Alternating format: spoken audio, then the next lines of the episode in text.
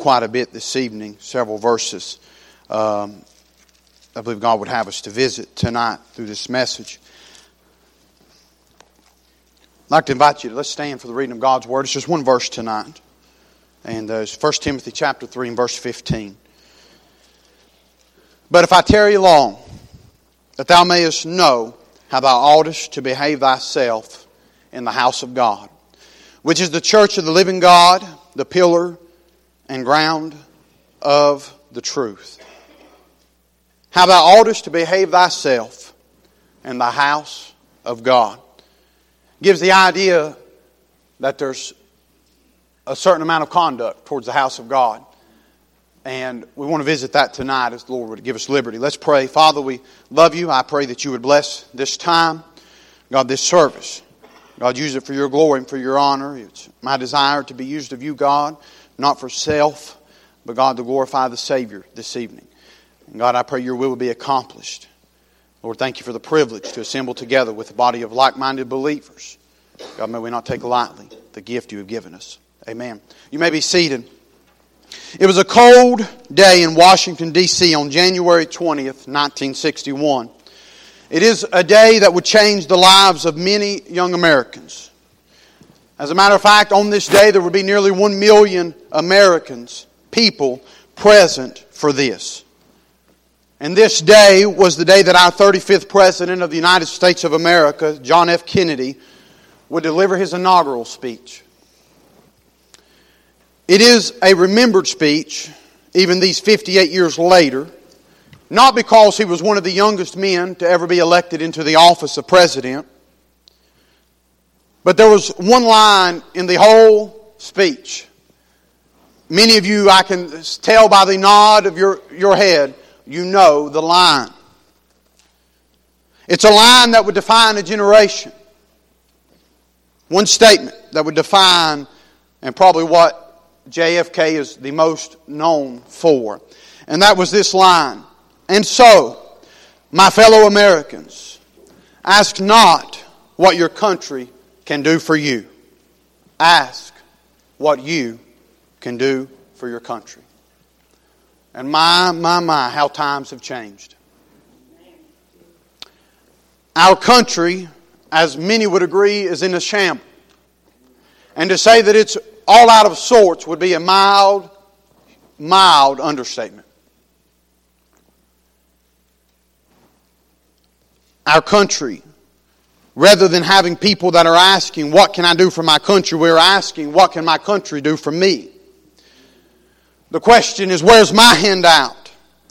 What can I have for free that doesn't cost me, even if it costs someone else? What can I have that will cost me nothing? May I remind you, free may be in the word freedom, but it is never, ever, ever free. The idea that independence and freedom from our parents and from the rules and regulations that's placed on our lives through God ordained authority, the idea that freedom can happen and it not cost is false. Freedom will always cost something. Selfishness is what has gotten us in the mess we are in. Selfishness is having my way, my agenda, you, you look at the political gamma we have today. No longer is it a unity of people. Forget Republican or Democratic, uh, the Democrats. Forget all of that. It's no longer a unified body that says we're here for the people. It is a promotion of personal agenda. We have changed, and it's all because of selfishness, pride. And may I say, not only our country, but in our churches and in our homes. Isn't selfishness the root of all of our issues? Don't the problems arise when I want my way and the other person does not see it that way? When I was dating, there was very little you could do to stop me from being good to her. I was talking to Brother David this morning as we were coming back from dropping off on the bus route. And we were talking about the rain and how uh, we, we, were refer- we were deciding how to drop off. And we had a little girl left and a little boy left, and somebody had to cross the road. And Brother David decided, well, I'm going to go this way. I'm going to let the girl be closest to her door because she's a girl. I said, I'm good with that. Chivalry. And uh, I said, I'll take it. And I said, you know, there are times, and I just this week, Miss Sarah wanted something, and she said, well, they don't have it, just come on home. And I was at store number one. And as I left that store, I thought to myself, if I was dating her, what would I do? I'd go to Timbuktu. Four stores later, I still didn't find it, but I made a good effort. Amen? but the idea is that when I was dating her, it was all about her, her, her. And as we've been married now seven years, the issues have come when I've said, well, What are you going to do for me? The issues, the only issues in marriage, in the church house, in the home, in the country of the United States, the only issues is the issue when it says it's about me. We go from pursuing and wooing and wanting to all of a sudden in marriage with, no, wait, whoa, whoa, what do I get? It's not about the shoes left out in the middle of the floor. It's really not. It's about the, the inconsiderate aspect towards the other person in any relationship. We stop asking, What can I do for you, honey? But what are you going to do for me? Selfishness has affected and perhaps infected would be a better word, our churches, our nation, our homes. Can I say the church is now looked at as a hospitality house rather than the church of the living God and a hospital for the lost and the wandering? The church is now looked at as a social gathering instead of a surrendered service. It's looked at as a place for a new hobby rather than a place to help others. We start things and we want things so we can say we have a hobby and we do something in the church and we can feel good about ourselves rather than the motive being about others. I find it interesting. Just recently, I would make a phone call and I would be asked this question um, by a lady that I couldn't even tell you the name. Does the church do anything to pay for power bills and all that? I ask that question? We, we answer that with policies and things. And, and, and what, what I find interesting is those calls come often. Those knocks at the office door. What can your church do for me? I've yet to have a call. You know, you've been coming by here picking up the, my kids. What can I do to help the church?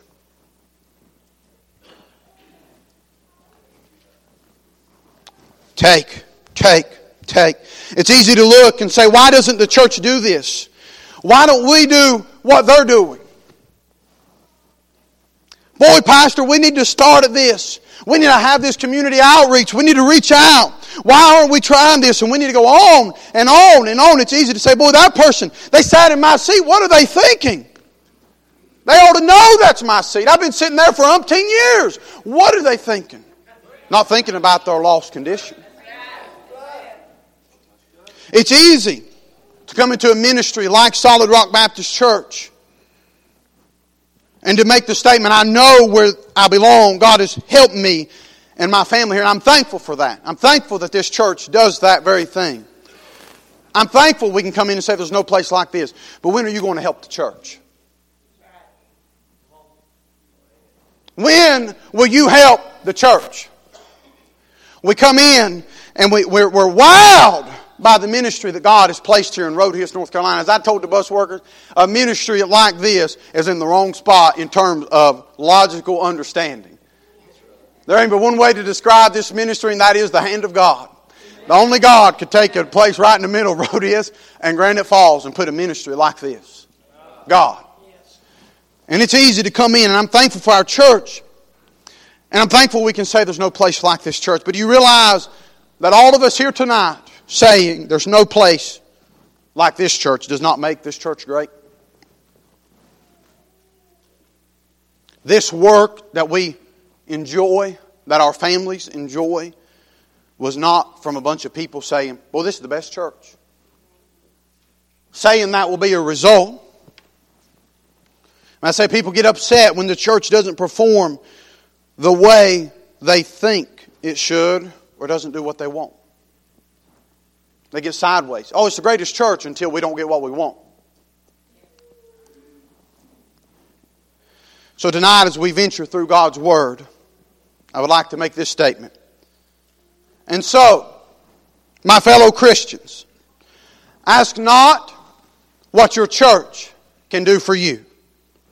Ask what you can do for your church. And so, my fellow Christians, ask not what your church can do for you. And the title of the message, ask what you can do for your church. What can I tonight, as a Christian, a born again believer of Jesus Christ, a part of the family of God, what can I do that would help my church? I told our Sunday school, our teenagers this morning, that them being in Sunday school did not help further the kingdom of God. I'm thankful they're there. And so tonight I want to express to you that you sitting on a church pew does not further the kingdom of God. I'm thankful you're here. But somewhere we've got to get beyond. Boy, the church, boy, I just got so much help, Pastor. I appreciate that message. Great. Now, what will you do with it? What? When will we ask the question? Boy, I hope it's a good one tonight, preacher. I need it. I need some encouragement. When will you encourage the church? Ask not what the church can do for you, but what can you do for the church? I believe there's 10 things we can look at tonight that I've run across and by the grace of God outlined a message with these 10 things. Number one, we should attend regularly. Attend regularly. The Bible says in Hebrews chapter 10 verse 25, not forsaking the assembling of ourselves together as the manner of some is, but exhorting one another. And so much the more as ye see the day approaching. I want to take your attention a moment for this verse. We use it all the time. It is probably a preacher's favorite verse when preaching on being faithful to the house of God because it says everything that needs to be said. But I want you to notice nowhere in that passage are days given. Wednesday is not mentioned. Sunday is not mentioned. Saturday is not mentioned. It is a principle of the heart. It is not about a day of the week. That's why, if it, that's why here in a few weeks the church can have service on Tuesday night instead of Wednesday night. It's not a matter of the day of the week. It is a matter of the heart. What is in our heart? It is much, much bigger than something that ends in Y. It is a matter of the heart. The idea that we find given from Hebrews chapter 10 and verse 25 the idea it's, it's this. When I'm given the opportunity, I will be there. And I will be with my assembly of believers. That's the idea. I preach to our bus kids just like this. And I tell them right now, you have the opportunity that's been presented to you that a bus runs on Sunday morning. You should be on that bus every single Sunday because you get one opportunity a week that's been given at the moment. But you and I have been given three opportunities a week to be in the house of God, the church of the living God, the pillar and the ground of the truth. And we nonchalantly think we can handle skipping out. The command is when given the opportunity, we will be in the house of God. And so in case you're not aware of the opportunities, Sunday morning, Sunday night, Wednesday night. Saturday night prayer time, Sunday morning bus calling and visitation and soul winning, in case you're not aware of all of the opportunities. But given the opportunity, I would attend regularly. I love the movie War Room. How many of you have seen that? Miss Clara is my favorite person. I love it when the devil gets his butt kicked. I love it. But I love when Miss Clara asked Miss Elizabeth, where do you go to church? And she said, We attend, I think it was River of Life, occasionally. So Miss Clara comes in. She said, You say you attend occasionally. Is that because your pastor only preaches occasionally? We ought to attend regularly. There ought to be something in the heart of the Christian that says, I want to help my church. And I'm going to help my church. I'm going to be in my church. That's the first place to start. If we are going to help the church of the living God. I want to help my church. May I say, this right here kicks out this whole idea that I have church at my house. That's junk, junk, junk. Because there's something about the house of God. There's something you have to put effort into. Freedom's not free. If I want something from the living God, I'm going to put the effort to be somewhere, to be somebody, to look like somebody so I can get something from the one who can give it. I'm not going to take the easy route and sit in my PJs in front of some television preacher. I'm going to be in the house of God given the opportunity. I'm going to come apart and do something that cost me something. I say good things are not easy. Do you think a church like this just, no, it came from the prayers and the fervent work and labor of a pastor 27 years. That's what you get when you have that kind of labor. This doesn't just magically appear. Good things are not easy. I say number one, attend regularly. Number two, give generously. Give generously. 2 Corinthians 9 7. This verse, this passage will be used twice in the message, but for here, every man according as he purposeth in his heart, so let him give, not grudgingly or of necessity, for God loveth a cheerful giver. Then Malachi 3.10, Bring ye all the tithes into the storehouse, that there may be meat in mine house, and prove me now herewith, saith the Lord of hosts. If I will not open you the windows of heaven and pour you out a blessing, that there shall not be room enough to receive it. May I tell you, give generously. Support the work of God. Put it this way put your money where your mouth is. Boy, it's one thing to say, Boy, I love my church. I love my church. But you never put a nickel in it. You never put one dime in it. You never support any of the ongoing projects or the ministries of outreach. And you say you love your church. I challenge you to put your money where your mouth is. My giving demonstrates my love. I will put my money where my love is. May I say there's a priority of giving. Notice when Malachi 3.10, bring you all the tithes, not some of them, all the tithes into the storehouse. It's commanded. There's a priority of giving. And, you know, I'll tell you right now, the folks who are struggling with this point are the one who are, are struggling with this point. Those of us that give faithfully and tithe and support the ministry, we don't mind when the man of God gets on money. It doesn't bother us because we're not holding on to God's money in our pocket. We've given it where it belongs. It won't bother you. We ought to give generously. There's a priority. It's been commanded. That takes the option off the table. That's a good message, wasn't it? There's the provision of giving. Notice in Malachi it says, Bring ye all the tithes into the storehouse. Then it says that there may be meat in mine house.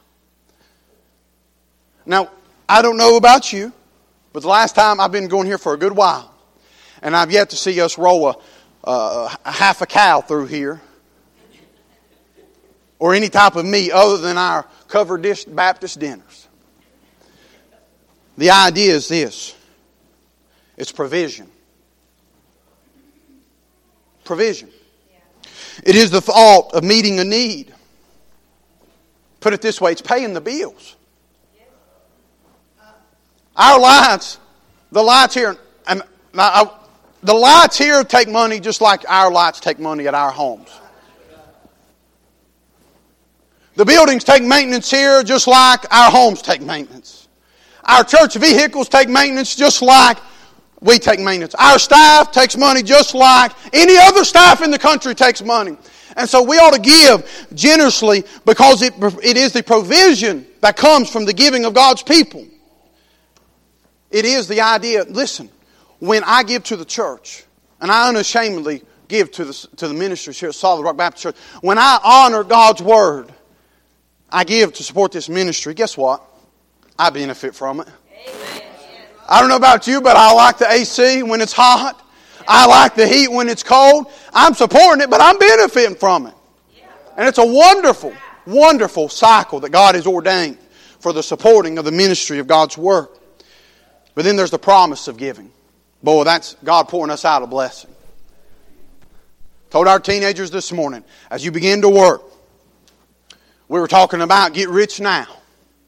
I says, you begin to work, purpose now that you're going to give God His 10%. It's not an option. You don't pay your bills and then decide if you have the money to do it. That ought to be the first thing Honor the Lord with the substance, all the first fruits of all thy substance, the first fruits. It ought to be the first thing off the top. A matter of the heart. Because he's promised us a blessing. And I'm going to tell you, you'll never, never, never, never, never outgive God. Never. Then thirdly, may I say, you ought to love radically. Don't get alarmed by the word radically. Ephesians 5.25 says, Husbands, love your wives, even as Christ also loved the church and gave himself for it. If I'm going to love, I know no better example than the example of Jesus Christ. Radical has this idea relating to or affecting the fundamental nature of something. Notice this far reaching and thorough. That's what radical is. The liberal off the wall people have taken that to another extreme, but the idea is it's a passionate love. It is something thorough. It's far reaching. It's not just what you can casually grab as you go by. It's a thing that takes work and focus and effort. It is a love that is passionate about what we are loving. And we ought to love our church radically. Church should not be an accessory in my life. It should be one of the very centerpieces of my life and for my family. And if it's that, I will love it radically. I see the person of love is Jesus Christ. You'll find no greater person of love than Jesus Christ. That he would lay down his life. No greater love than a man lay down his life. And Jesus Christ has done that. He is the person of love. And then I see the product of love, and that is the church even as Christ also loved the church. But then there's the passion of love. So, what is that? That's my time. That is my time. Life is measured in time. Jesus said he gave his life for the church. Life is measured in time. We say, I'm X number of years old. We have months and weeks and days and hours and minutes and seconds. In other words, what I love, I will give my time to. What I love. I will give my time to what I love if I have a radical love. How many times, for ladies especially, they'll be asked, What do you want for your birthday or anniversary? And men, how many times have you been told, You. I just want time with you. That's love, is when we give our life. Radical love is that dating love. Whatever you would do to woo her, nobody would slow you down. The $100 flowers, that's the radical love. That's the love you had when you first walked in the doors of Solid Rock Baptist Church. That love. Somewhat against thee because thou hast left thy first love the love that you had when you first came. The radical love. Then, number four, we should bring others consistently. Psalms 122 1 says, I was glad when they said unto me, Let us go into the house of the Lord. So, what in the world does that show us about bringing anybody to the house of God? Pay attention. The author in this Psalms is saying, I was glad. But then he said something when they said, Let us.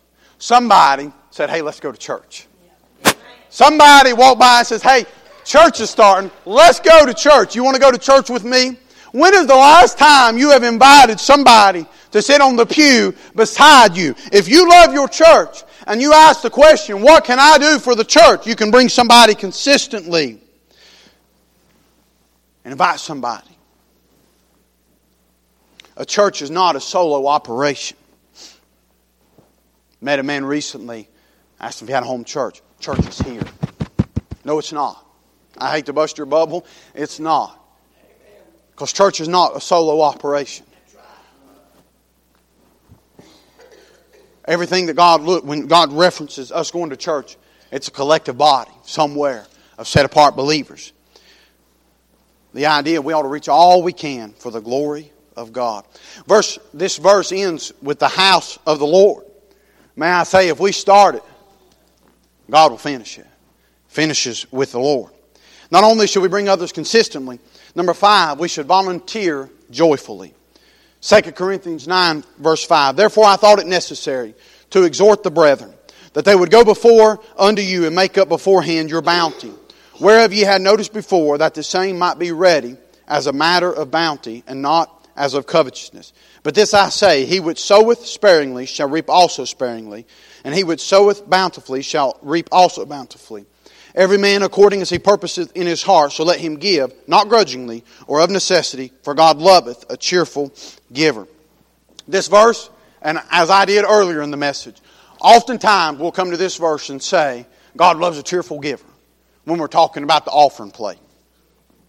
And I think it's very applicable, and it's, but I believe it applies much deeper and much further than my billfold. Notice what bounty is. Because I read this, I read this passage and I wanted to find out because everything I've heard has always been related to the money. And, I, and it's part of But notice what bounty. It is the word. It includes the gift of favor and the kindness of disposition with which it is bestowed, or a favor bestowed with benevolent disposition. This distinguishes it from a mere gift. It is a whole lot more than money. It is the idea when the offering plate comes by, not only are we willing to financially get in it, but we're willing to get in it. We're willing to volunteer, and we volunteer joyfully. You know, not volunteering because nobody else is going to do it. There ought to be a joy in our heart and in our soul that we get to work. We in the Sunday school class, on the bus route, in the Patch Club room, wherever, whatever, but the privilege and the joy to serve. And I think when God talks about He loves a cheerful giver, it's much, much deeper than just monetary. I think there's three areas that we as Christians should give and give faithfully. But when we volunteer, tithing is one of them, of course. Already discussed. Secondly, time. That's our volunteering. And again, I'll, I'll reiterate the fact that our, our few hours a week being in the preaching services is not helping the church.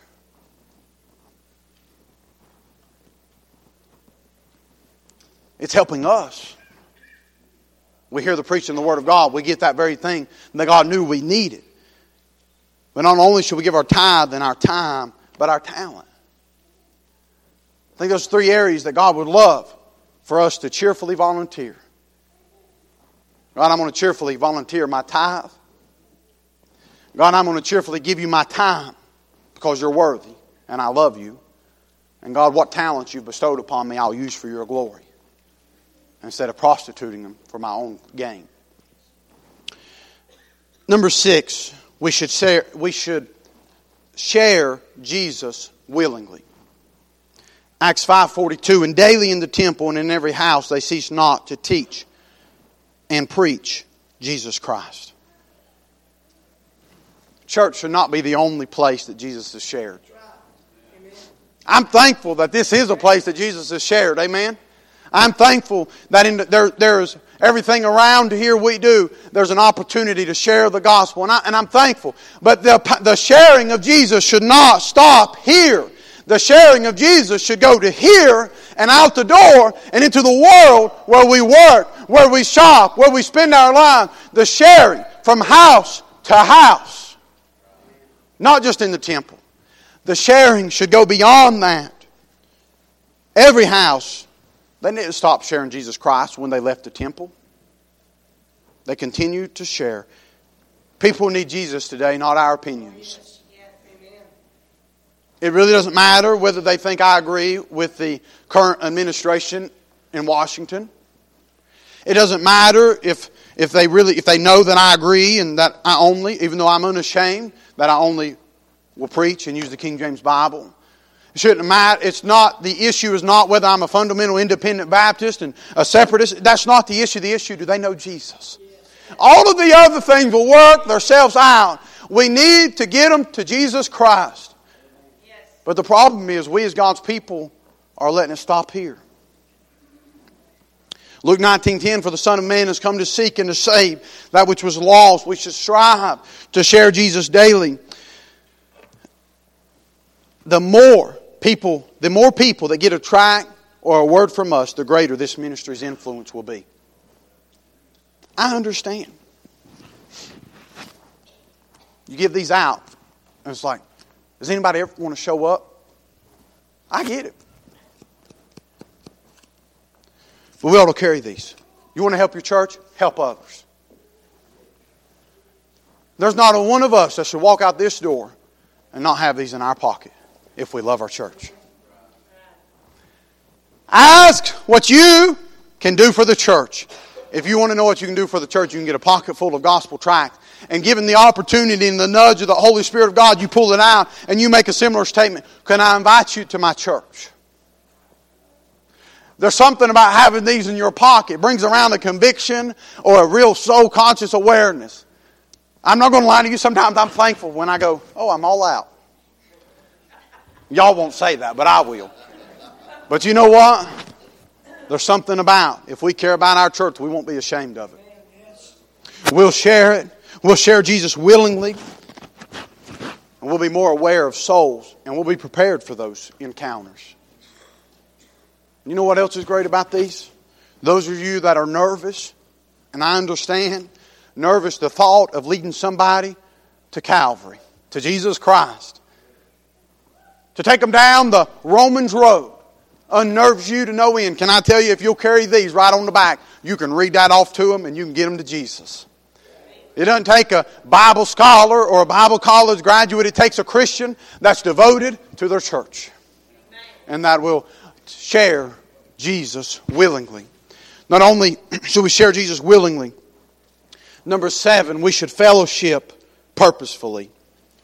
We should fellowship purposefully. Acts 2.42, and they continued steadfastly in the apostles' doctrine, and then notice the next phrase, fellowship, and in breaking of bread and in prayers. That word steadfastly is the idea of constant, firm, resolute, not fickle, and not wavering. Steadfast. We ought to be steadfast in our fellowship. And it is this idea, it's, it's with a purpose. My conversation with you is with a purpose. We ought to fellowship religiously. Notice doctrine was used here in doctrine and fellowship. We should fellowship religiously. I should be a better Christian because of fellowship. And I should help you be a better Christian because of the fellowship with me. We ought to have a purpose behind our fellowship. Fellowshipping from the religious aspect, we ought to fellowship rightly. Rightly. The idea, not gossip, but God talk. When's the last time you've really stopped after a service and the conversation was, boy, wasn't God good tonight? Boy, God sure helped me. What'd He do for you? Instead of all of our, our hobbies and our interests. And I'm not saying those don't have a place and we can't discuss those things. Boy, but there ought to be a, something burning inside that says, I love my church. And I want to help my church. Number eight, we should show up energetically. Again, Psalms 122 1. I was glad when they said unto me, Let us go into the house of the Lord. I should enjoy church personally. I should enjoy church personally. Hey, and if you're right with God, if you're right with God, or is trying your very best to be right with God, you'll enjoy church. if you're not enjoying church, there's something not right in your heart. And it's a personal thing. Engagement and my enjoyment is personal. But my engagement is plural. When I engage in church, I like engaging with people in the church. I don't want to go out and run bus routes by myself. That's boring. I want, I want to have people on there that I can talk to and that we can together go out and serve God and hop creeks together and get soaking wet together and serve kids together. It's plural. It's a, it's a, it's a togetherness. I should enter physically. Again, we ought to be in the house of God. There's got to be a separate place. But can I say, don't just, don't just come to church. Come to church and be excited that we get to go to the church of the living God, the pillar and the ground of the truth. We ought to be excited and energetic time. When we walk in the house of God, and I understand there's some nights that we're literally dragging in because it's been a long day, but there ought to be something inside, an energy that rises up that says, I'm glad I get to be in church tonight. We ought to come energetically excited And we ought to display that we're energetic about our church. You ever think maybe somebody would be interested if you were excited about it? They're interested in everything else we're excited about. We get excited about the next this or that, and they're interested.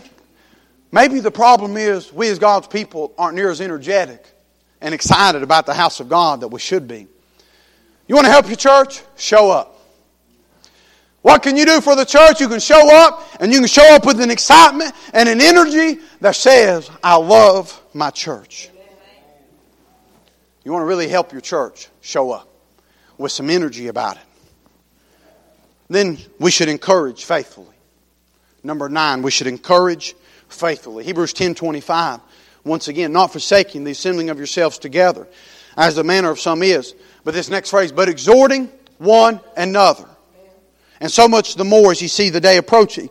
That word exhorting, very simply, is this encouraging, uplifting, building up one another. It is the idea that we support and we draw strength from each other. May I say, these last days, God, not only did God give us a command, but He gave it a requirement. And He said, so much the more as you see the day approaching. It is not the time to be slack in my church attendance as the days are approaching. And I understand our world is more wicked. All the more reason we ought to show up to the house of God. And all the more reason we ought to be there to encourage faithfully. I wonder how many times someone has walked in and looked for you. And you weren't there. How many times have they said, Boy, I hope so and so's there? But old so and so didn't value it that night. And you could have been the encouragement for that one. Encouraging one another. Again, let me, let me explain. Selfishness is what's destroying the church.